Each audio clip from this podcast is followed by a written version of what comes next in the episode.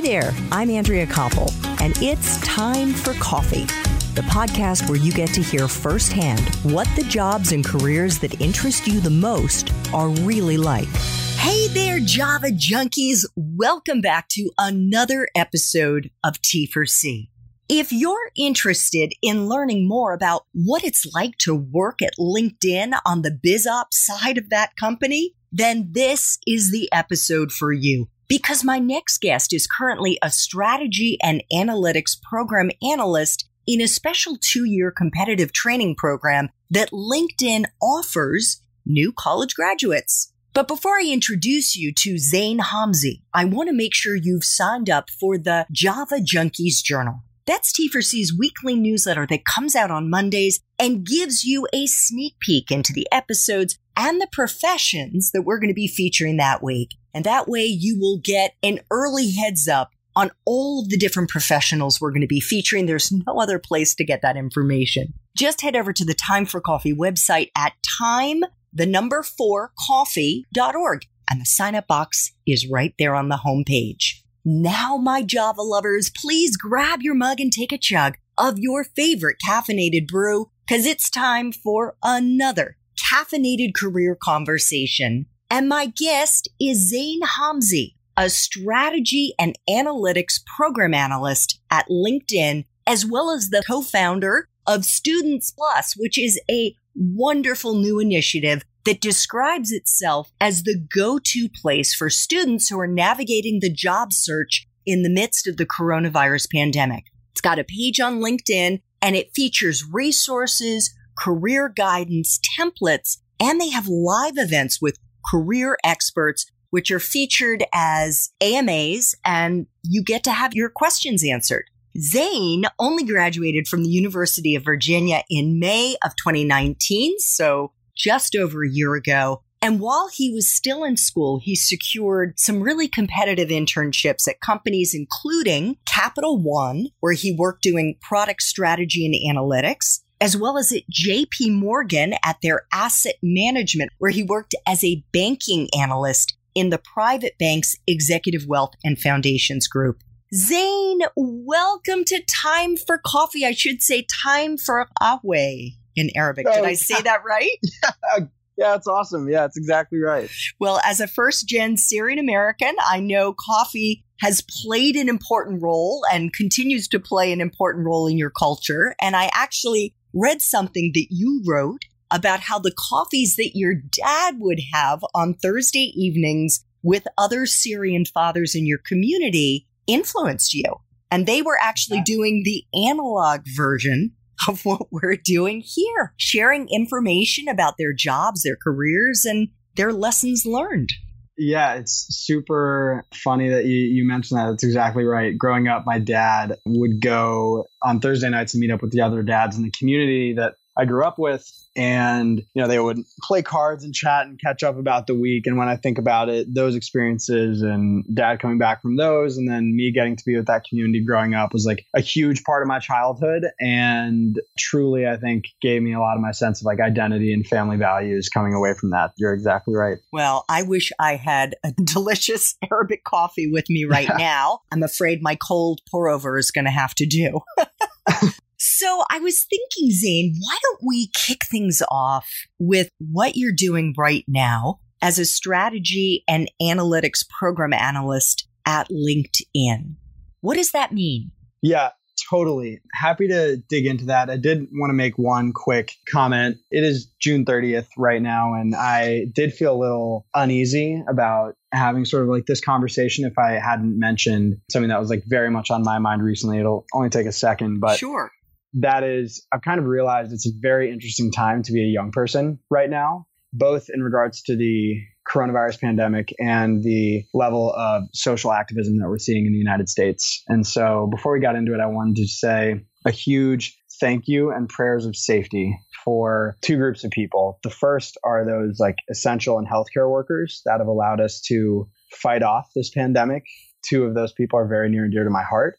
And the secondly are those individuals that are championing sort of this iteration of the Black Lives Matter movement and crafting what I hope to be like a much better union. And so big thanks and prayers of safety to those individuals who are really like the best of us right now. But your question, if I remember, actually, is, let me just say thank you for doing yeah. that, Zane. And obviously, what's happening on the streets of our country in terms of the Black Lives Matter demonstrations in the wake of George Floyd's murder and the wake of so many other Black Americans at the hands of law enforcement is a huge, huge issue which I've tried to address on Time for Coffee and will continue to try to address in terms of talking about racism in the workplace and racism on the streets of our country, and also in terms of the coronavirus. So thank you. I think that says so much about the human being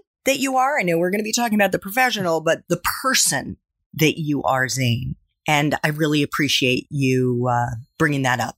Thank you so much for giving me the platform to do so. Both of those things are really everyone's problem and it's on all of us to you know engage with it and decide how we want to live with history kind of while it's being written so thank you for giving me the chance to do that amen okay yeah, let's so do it. your job take us into it what does it mean the job basically in like its simplest terms what i do at linkedin and what the broader bizops organization does at linkedin is we solve problems that have anywhere from zero to an infinite number of solutions and so, what that means in practice is we will partner up with different folks across the company. Maybe it's a salesperson, maybe it's a marketing person, maybe it's an engineer or something like that. And we will work alongside them, say, hey, what is the big problem that you're thinking through? And then we'll be the people who will do all the like analysis and research to figure out, okay, what are the possible options? Let's rank those options based on what we think is going to be most effective and let's help you implement those solutions. So that's kind of what I do at like the highest level. Did you want to like steer it in a particular direction? Yeah, absolutely. I was just going to say for our listeners, you should check out show notes to see if Zane's Espresso Shots interview has already dropped. And in that interview, he flagged a couple of things in terms of the mindset that you need to have in this type of role. And that is, mm-hmm. first, problem deconstruction, and second, systems thinking. Can you kind of break that down a little bit for us, unpack that? Yeah, totally. So those are the the two skills that were really critical to being uh, well, a to like wanting to do this job, and then secondly to doing it well. The first was problem segmentation, which is the idea of getting an open ended question like, should we do X? And to think to yourself, okay, to answer that question, I've probably got to answer maybe 20 smaller questions and to be able to decompose things all the way down to their most basic pieces. So that also kind of lends itself to how you solve the problem because, you know, the step you take is one step at a time. So that's the first one. The second one was systems thinking, which is really uh, a common phrase that's used, at, at least at LinkedIn, that's used to describe the process of thinking through all your actions in terms of how they affect everything else downstream. So, really, like if you imagine like a tree with a lot of branches, start at the trunk, work your way up, and get all the way down to the twig and seeing how it all fits together. Do you feel comfortable giving us an example, maybe without like identifying where the problem was or something and, and how you attacked it? Sure. So I'll give you a very recent example. So I was working on a project that had to do with deciding basically there's the LinkedIn, like LinkedIn.com environment, the website. Mm-hmm. And then there's also a different website we have that's called Sales Navigator that's used for salespeople. It's like a LinkedIn really souped up for sales. And so I was working on a project that said, okay, how can we try and get more people from LinkedIn.com to the Sales Navigator page if they already have a Sales Navigator account, right? Mm-hmm. And so when I got that question, notice the question word was how, not when or if or anything like that, but how. And so noting that, I kind of had to realize, okay, well, a couple ways we could go about it. We could say, okay, do we want to target a smaller subset of people? Do we want to place the sort of like tie in or advertising in a different location on the website, right? It's just a lot of small follow up questions that all come together to answer that question. And so what I ended up doing was finding that you know, after the team had tried sort of one iteration of the test, I sat through and thought to myself, okay, well, if someone logs into the page, how do they behave when they're reading through the page? Where else do they go? And really understanding sort of like the behavior, which then ultimately inform my recommendation to continue on with the test and, and make a, a slight change that don't know that I can share the specificity of that one. But that's kind of what I mean about breaking your problems down. Nice. Can you take us into a typical day on the job, Zane? Yeah, sure. So let's pick Monday morning. Our and favorite day.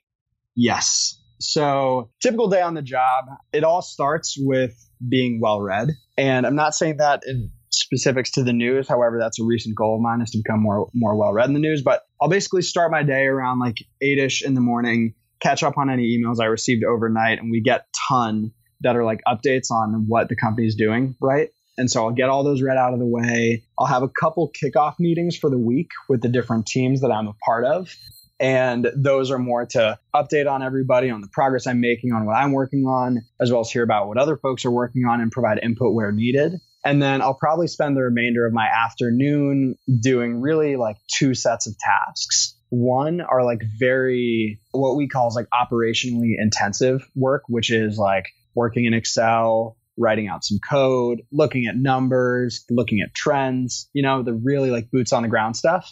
And then the other section is probably taking all the work that I had done and all the Excel outputs and numbers and whatever, and then translating that into actual like people speak and saying like, okay, how do I make sense of this? And so that is probably like crafting really punchy emails or writing really good slides or speaking up in a meeting where I can share that insight that I had developed. I would imagine, Zane, that this two year program that you're a part of, this training program, has changed a huge amount from when you started this time last summer.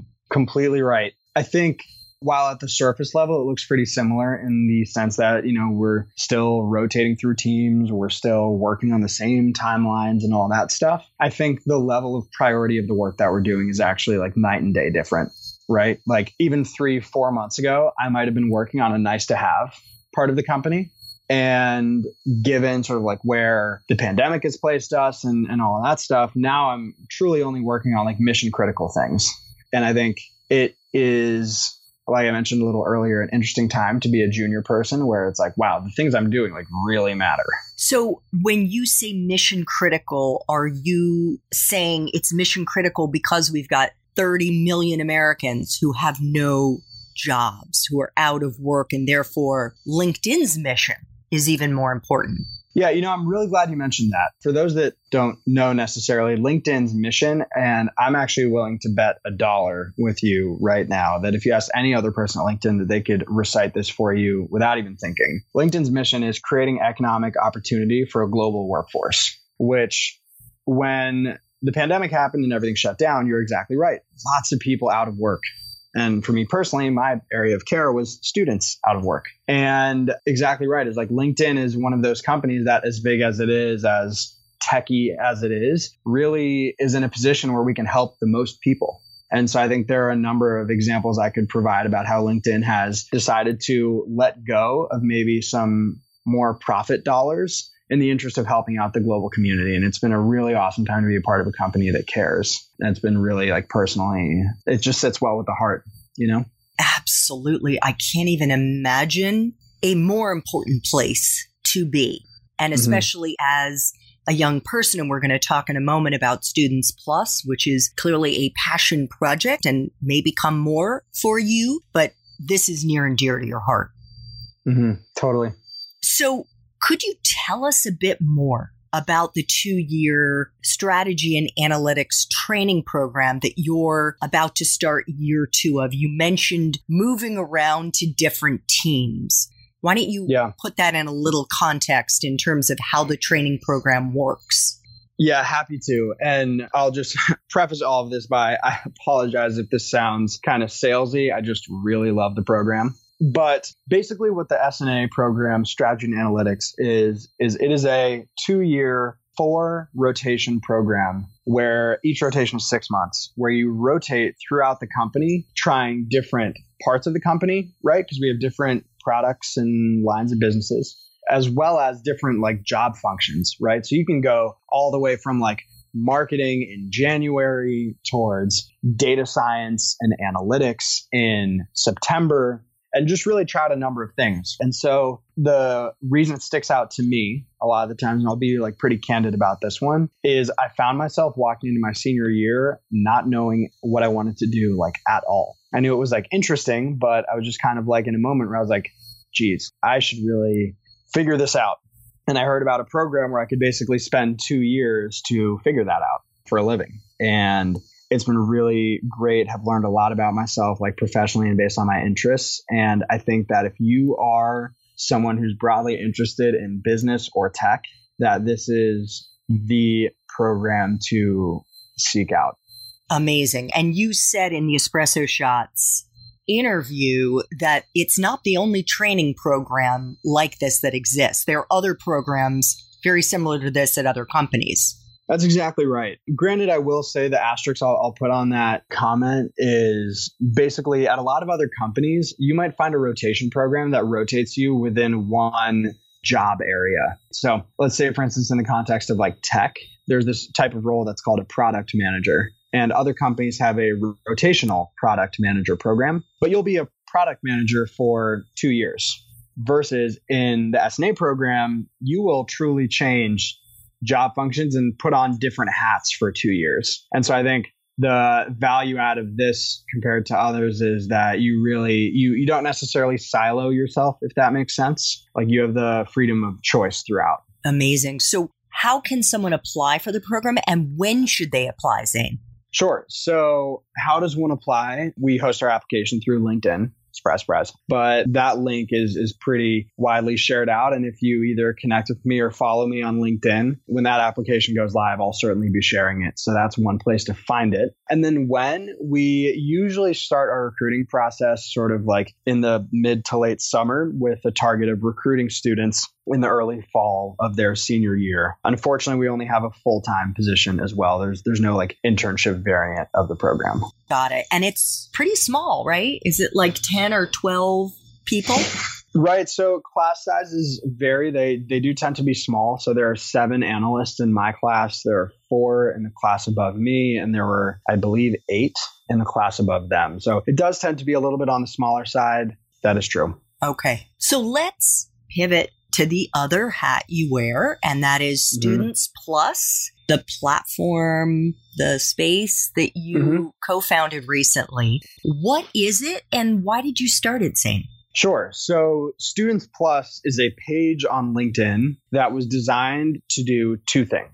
First was to share recruiting resources with students, and the second was to share career guidance with students. So, that is truly Students Plus in a nutshell why I did it, and I'll give you kind of like the backstory for it, is I was visiting home in Virginia in March when the University of Virginia, my alma mater, had closed campus, which was like the first time any of the coronavirus headlines like started to hit home for me personally, you know, yeah. so early on. And so that happened and all of a sudden i was on instagram i was on facebook with like friends of mine who were still in school being like oh my gosh like i don't know what to do I haven't even figured out a job thing yet. And of course, the reason I mentioned the job thing is because school and recruiting never came easy to me growing up.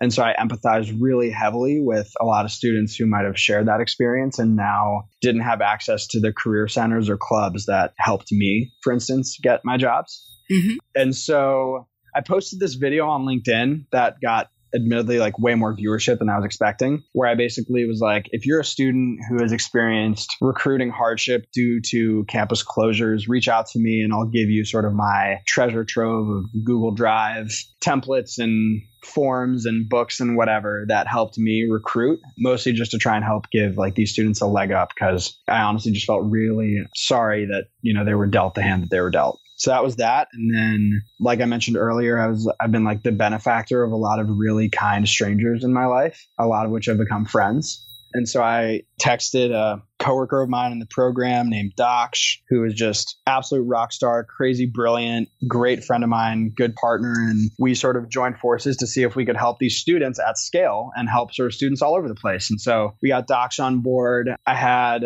sort of a mentor of mine named Scott believe in me and help sort of bounce ideas off of as well. And we were kind of that core team, the three of us getting Students Plus stood up in its like earliest days. Well, I absolutely love it. And it obviously resonates so much with the mission of Time for Coffee. And I just want our listeners to know that you exist. And I know you've done a bunch of AMAs with professionals in different fields. And I'm just curious, what have been your big takeaways from doing these interviews and frankly from your own experience as a recent college student looking for a job out of school?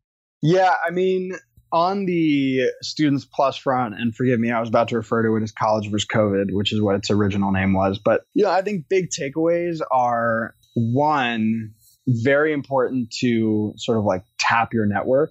And by that, I mean, like the reason it was as successful, especially in its early days, was because I think there were some people around me and in my life that also cared. And I think being vocal about what mattered to me made it matter to them, which is what kind of got off the ground. So tapping the network is one. And then two, I think like leading with values. And that sounds like super corporate speak, forgive me. But by that, I mean, it's really hard to argue with someone that says, Hey, all the work I'm doing is just to help someone.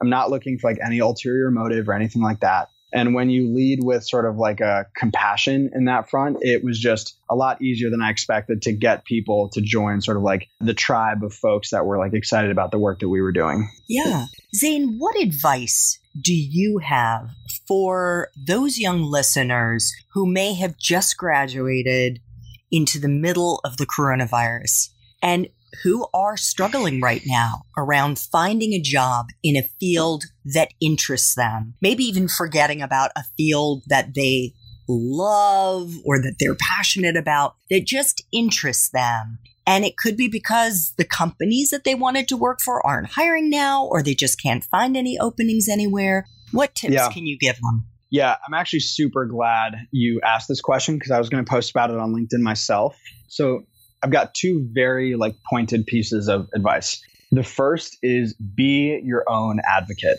By that, I mean everybody else has so much going on in their life that is consuming their minds. If they're a parent, they're worried about the kids. If they're a kid, they're worried about getting a job. Like everyone's worried. And so the only way people are going to know to help you is if you raise your hand and say, Hey, like I need help. And it's not a dig on you. It's not your fault. It's just the circumstances that we're kind of living in right now. And the saddest thing ever is to see like help go unclaimed from people that are willing to give it. So raise your hand, say something, and you'd be surprised with how many people are willing to help. So that's the first. The second is to the best that you can, just be a sponge when it comes to skills and experiences. So maybe your highest priority might have been getting a job, but if you take a step back, maybe the reason you wanted a job was to develop some professional experience or a new skill. And chances are you can acquire that skill a number of different ways. So maybe that means volunteering. Maybe that means, you know, getting more involved in a club. Maybe that means just reading a ton of books about a topic. And even though it might not have been what we really wanted in the beginning, for the time being, that's probably the best thing you can do such that when the tides change, you are going to be the best professional version of yourself such that like any employer would be dying to have you. Awesome. Awesome. And yep. P.S. This should go without saying, but I'm going to say it in light of Zane's great advice there. I am here to help you. So you can DM me, you can text me, whatever. If you need career advice, you can reach out to Zane, you can reach out to me, and obviously your network. How about LinkedIn? How can LinkedIn help them out, Zane? As a young person, I think there's one very low hanging fruit that LinkedIn can offer, and that is developing a personal brand. And this is so huge for young people because it's your way of like signaling to the broader, like working world what kind of professional you are or want to be. And so it might take a little bit of confidence and it might be a little scary, but even something as simple as like posting on LinkedIn about your opinions on a given trend in the industry or about a milestone you just surpassed. I think using that to sort of establish the kind of person you are is huge from like an identity perspective. Mm-hmm. And then the second is, and I'm, I'm kind of like a, you know, a magician revealing the tricks right now in terms of like why LinkedIn is like valuable. But the way LinkedIn is set up, the more you, more time you spend on the platform and the more information you provide on your profile and all this stuff, the more relevant LinkedIn becomes to you. So if you add all these experiences and things that you're interested in and start following people and connecting with people, you're going to find that the posts you see in your newsfeed on LinkedIn are just going to be so much more relevant to anything you're interested in. So it's definitely in your best interest to be active. Excellent. Zane, are there any functions, any parts of LinkedIn or ways to use LinkedIn that oh, you I think see. most of us are unaware of that would be useful in career building and job searching? Got it. So, probably two that I'm thinking about. The first is when you connect with someone, you can always just press the connect button. But I find that a lot of people don't make great use of the add a note feature to the connection, which if I'm being like too granular, basically when you like effectively quote unquote friend someone on LinkedIn, you can add a little short little note that you can write personally to that person. Always do this. Reason I share that is it's sincere. It shows you took your time. And if the person like accepts, it also gives you the start of a conversation. So that's first. For students, it can be as simple as, Hi, I found your profile. I'm interested about your life. Can you talk to me for 20 minutes? So that's the first. And the second one is probably, I actually recommend following individuals on LinkedIn and following companies just because I found my LinkedIn newsfeed is like where I consume a majority of my news and things that are interesting to me. So I think the more time you spend literally clicking the follow button is is probably another more way LinkedIn becomes useful. Great. Those are super useful suggestions. Okay, Zane, let us flash back really quickly, way, way back mm-hmm. to when you were at UVA. You graduated from the College of Arts and Science. You got your BA in financial economics and in econometrics. Is that right? So that is probably coming off of one of my like earlier versions of the resume. okay. That was like, yeah, it's my path through like academia at UVA was like super roundabout. But I graduated from the McIntire School of Commerce there, which is the undergraduate business school, and studied finance and business analytics there. Excellent. Um, That's yeah. fine. That's fine. Thanks for mm. correcting me. No worries. Did you know what you were going to do with that degree when you graduated? Absolutely not. I walked into UVA and after my first year took a class from a professor named Charles Sly on Victorian literature that had me declare an English major and thought that's what I was going to study. And then based on the clubs that I was in and people I was getting to know, the business school came on my radar. I took the prereqs, I applied, got in, and that's how I like found my way to the business school really. And honestly, like if you had asked me when I started like seriously considering careers in business, I would have told you I wanted to be an investment banker and live on the Lower East Side. And now like I live in San Francisco and personally don't think I'll ever do banking. And the reason I like draw that parallel is just to say that I think and again I've been using the word like values a lot, but it's kind of the best word I've found to like describe this, but I think when I took sort of like a values based approach towards the job search, which is why like in the moment my job search felt a little like without direction because I was moving all over the place. But the reason was I was saying like, okay, like I want to learn this skill. Where can I learn this skill? By doing this job. Where does this job exist? At these companies. Okay, let's go. And so I, I really didn't put more thought into it than that. And it ended up panning out in a way where I think was really lucky that I had a number of different various professional experiences that helped me apply to LinkedIn with conviction and say, hey, I know for a fact this is the job I want because I've had like these other experiences.